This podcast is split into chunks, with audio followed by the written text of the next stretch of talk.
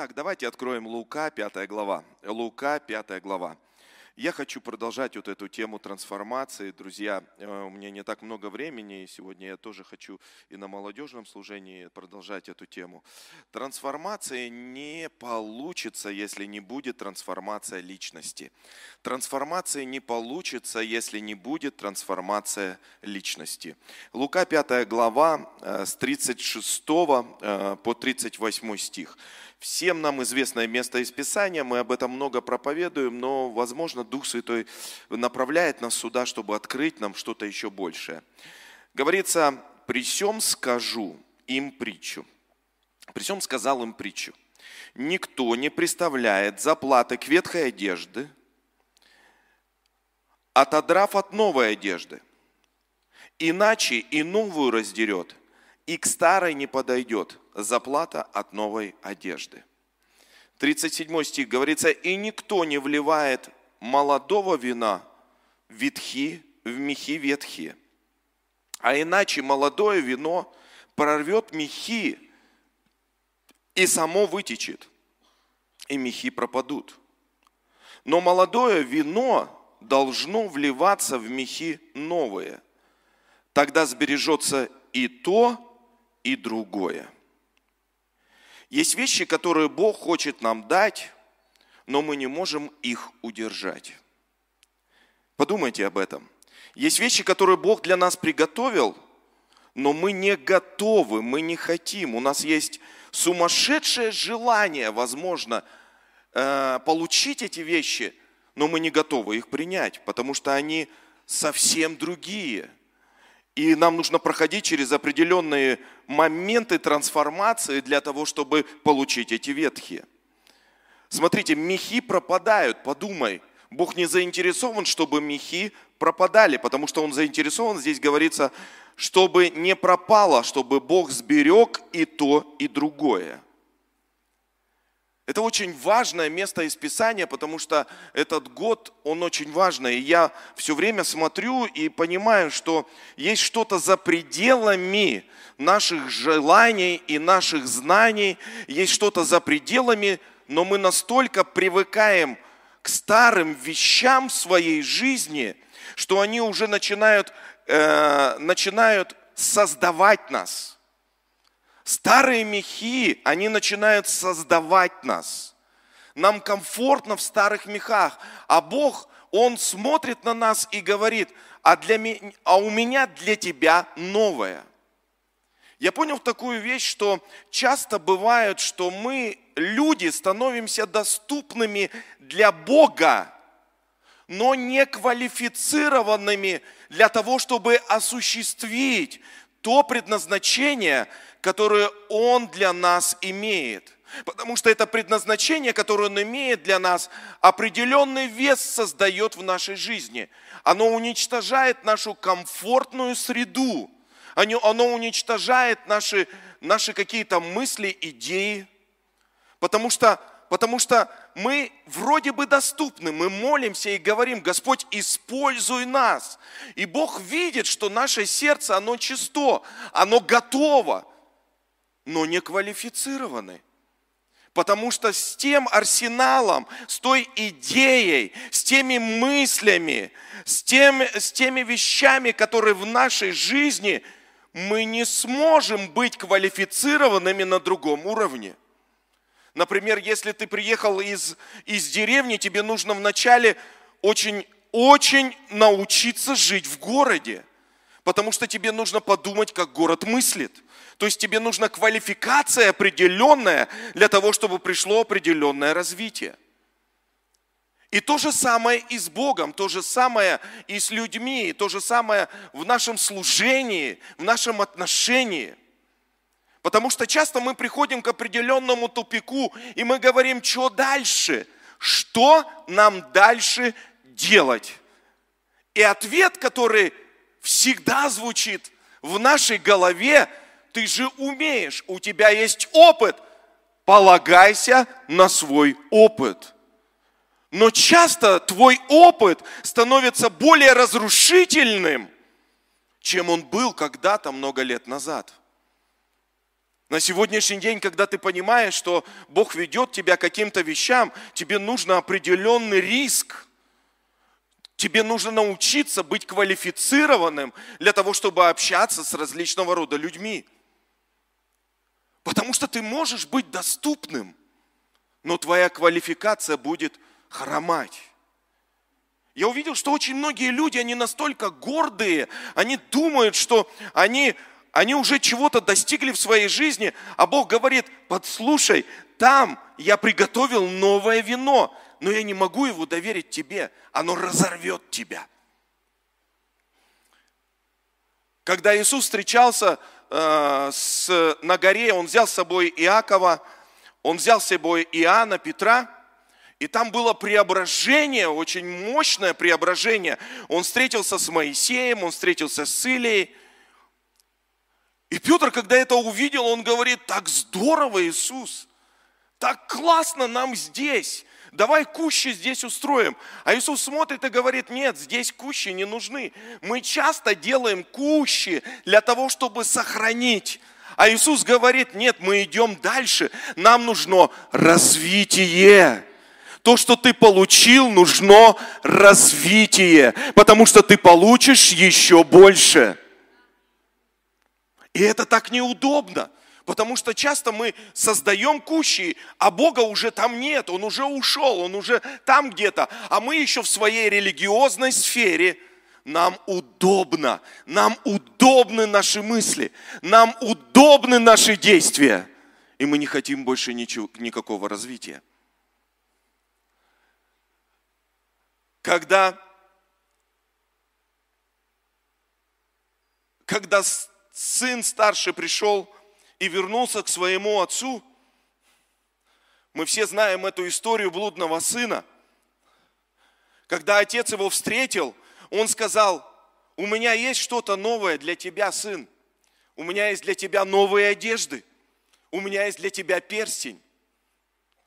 Сын пришел в старых одеждах, а Бог говорит, у меня есть новые для тебя одежды.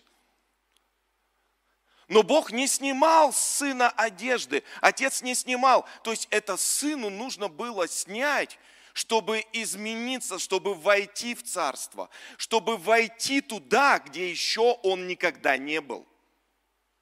А это трансформация, а это определенная боль, а это определенная неуверенность.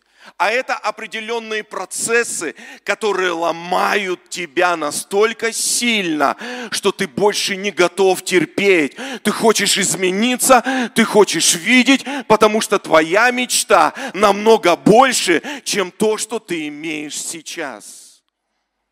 Потому что если ты придешь со старыми вещами, то старые вещи, они будут разрушительно действовать на новую, на новую эру на новые моменты, они уже больше не работают. И поэтому тебе нужно обновиться. Вот почему Иисус говорит, здесь очень хорошие вещи.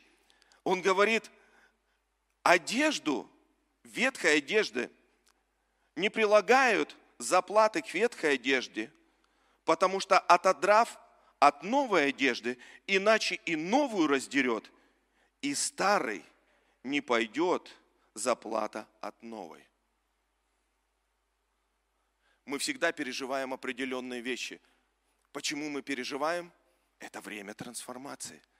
Это время, когда ты в кокон заходишь, и ты там один на один с Богом. Я смотрю на сегодняшний год и думаю, интересно, а как действует Божья благодать? Почему я попросил, чтобы Вячеслав сегодня свидетельствовал, потому что часто бывает, мы своими силами уже далеко убежали вперед, думая, что Бог с нами, а Бог говорит, послушай, если ты так далеко убежал, там тебя сломает, потому что ты не готов. А если ты смиришься передо мной, а если ты трансформируешь свой мозг, то что-то будет меняться. Я смотрю сегодняшнюю церковь, на многих пасторов, сегодня очень многие застряли, застряли в каких-то старых обидах. застряли в старых неуверенностях, застряли в старых ожиданиях, застряли во своем взгляде на церковь сегодня, застряли в своем отношении к людям. Они настолько привыкли мыслить так, что им очень сложно прорваться вперед – Люди уже давным-давно должны взлететь, они еще постоянно еще ползают и не понимают, что не так. И это обижает, и они еще обижаются на Бога. А Бог, Он всегда смотрит на нас и говорит, сын, новые одежды у меня уже определены для тебя. Представляете? Он уже подготовил. Он уже подготовил новое вино. Он уже подготовил новые мехи, он уже подготовил новые одежды. Порой через кризис, через боль мы только понимаем всю ценность того, что мы проходим. Потому что когда всегда победа, мы не понимаем этой ценности. Трансформация выводит нас на новый уровень. Я записал несколько примеров, которые я хочу прочитать вам. О многих людях, которые прошли через трансформацию и которые повлияли на общество. На самом деле путь изменения открыт в любом возрасте, независимо от социального положения человека. Например, Татьяна Шиповская, которая всю жизнь была домохозяйкой и занималась детьми, в 59 лет стала начальницей отделения озеленения и благоустройства в пансионате. Она 30 лет прожила в деревне, куда приехала с мужем из Москвы в конце 80-х и хотелось жить поближе к природе, к местному православному монастырю. Она говорит о себе, мне уже было за 50, жить поближе к природе, э, мне уже было за 50. Ко всему, говорит, когда я осталась одна. Семеро детей выросли и разъехались, муж ушел в монахи. Вдобавок ко всему сгорел наш деревенский дом, где я 28 лет растила детей. Я даже не понимаю, почему со мной такое все произошло. А потом мне пришла ясность. Мне никак не удавалось оторваться от прошлого. Такая у меня была депрессия жуткая. И я понимала, что должен закончиться этот период жизни. И что делать дальше, я не знала, говорит она. В 2011 году Татьяна окончила курсы ландшафтного дизайна – и сегодня она говорит, у меня много энергии, моря, и должна воплощаться в творчество. Для меня цветы – это главное. И сегодня она становится человеком, который занимается и обучает очень многих людей. Александра Васютина всю свою жизнь работала крановщицей, а в 56 лет, когда из-за проблем с ногами с трудом передвигалась, занималась, бегала и стала марафонцем. В 80 лет она пробежала 115 километров. За 24 часа непрерывного бега. 80 лет, скажи, 80. 80 лет. 115 километров.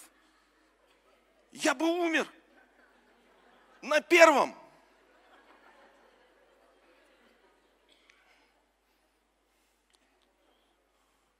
А стоит ли вообще игра свеч? Не проще ли провести остаток дней по старинке, не напрягаясь? Вопрос для тех, кто не перешагивает рубеж. Человек-легенда Мамафуку Авдо. Я вообще, когда нашел его, я думаю, как я знаю, откуда лапша появилась. Он создал один из самых значимых японских изобретений 20 века – лапшу быстрого приготовления, когда ему было почти за 50 лет.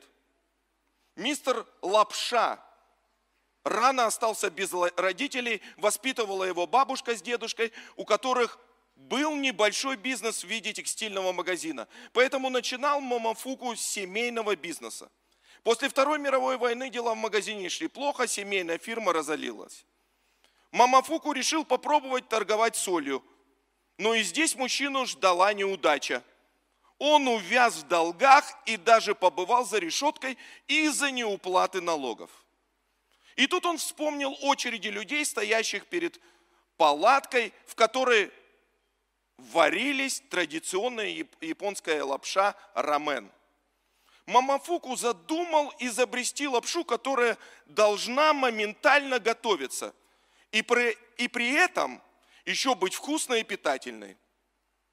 Он устроил кухню, э, лабораторию в сарае на заднем дворе своего дома.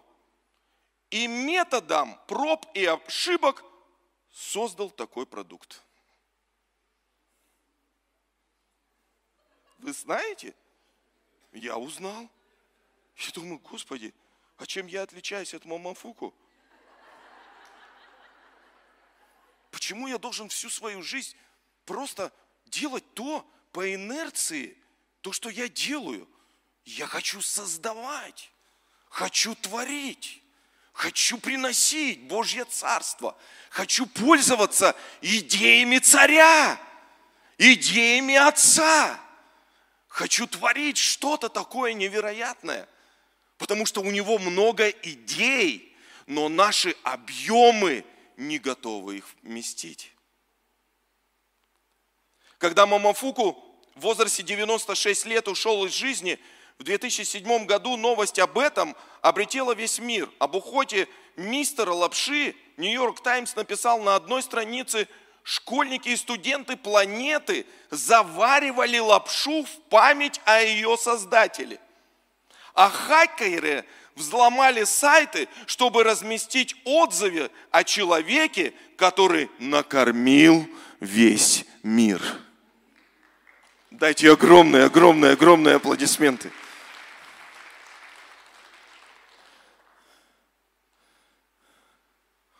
У Луизы Хей было ужасное детство, когда ей исполнилось пять лет, ее изнасиловал сосед.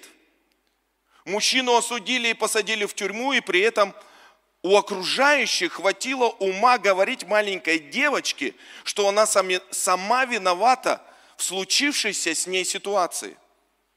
В 15 лет девочка стала матерью и отдала своего ребенка бездетной паре. Луиза Хей вспоминала, мое детство – это сплошные физические, сексуальные оскорбления, плюс тяжелый труд. Мое чувство собственного достоинства становилось меньше и меньше, и жизнь моя превратилась в хаос. Лишь в зрелом возрасте Луиза смогла пересмотреть многие вещи в своей жизни, попав на одну психологическую лекцию. Именно тогда она познакомилась с Иисусом. Именно здесь она услышала, что мысли человека и события в его жизни взаимосвязаны. Она подумала, а не пора ли мне начать встретиться самой собой и встретить моего Бога. Хей начала заниматься в школе и начала преподавать позитивное мышление. Через три года после успешной сдачи экзамена получила группу учеников. Позже Луиза решила выпустить свою первую книгу «Исцеление своего тела», в которой она рассказала о различных заболеваниях и их возможных психологических причинах. В 1980 году Хей написала книгу «Ты можешь изменить свою жизнь», которая сделала ее известной на весь мир. Этот хит вышедший в 1984 году, вошел в список бестселлеров – по версии Нью-Йорк Таймс книга была переведена на 30 языков и издана в 33 странах. Дай огромные аплодисменты Господу. Можно, чтобы кто-то вышел поиграть? Друзья мои, есть вещи, которые Бог для нас приготовил. Мы всегда возвращаемся, мы всегда усложняем какие-то моменты своей жизни. Нам по привычке мы хотим работать по инерции. Мы идем по инерции. А Бог говорит, нет, трансформируй себя для новому. Расширь свое мышление, потому что там тебя ждет намного большие вещи. Я хочу влить в тебя какие-то новые. Ты должен родить какие-то вещи. Родить именно в своих отношениях с Богом. Я хочу удивлять. Бог заинтересован удивлять нас. Но наш менталитет, наше мышление, оно мешает нам.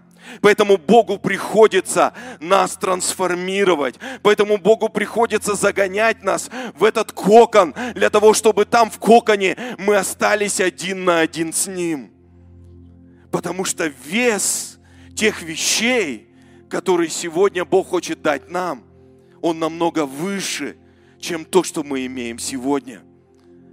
Как мы устали от тех вещей, которые не трансформированы в нашей жизни. Все происходит по инерции. А если предложить сегодня, что твоя жизнь поменяется – а если предложить сегодня все, что ты имеешь, ты хочешь удвоить или утроить, как это удержать, Господь? А если предложить себе, что ты до конца не понимаешь, но у тебя внутри есть желание и жажда, у тебя есть мечта. Я не верю, что человек не рожден без какой-либо мечты. Он рожден с мечтой. Он рожден с внутренним потенциалом. У каждого из нас есть мечта – но часто мы приходим, и мы ожидаем от Бога, что Он принесет нам нашу мечту. А Он говорит, трансформируйся для нее, потому что ты доступен, но не квалифицирован. Я хочу трансформировать тебя для квалификации, чтобы ты получил то, что я имею для тебя.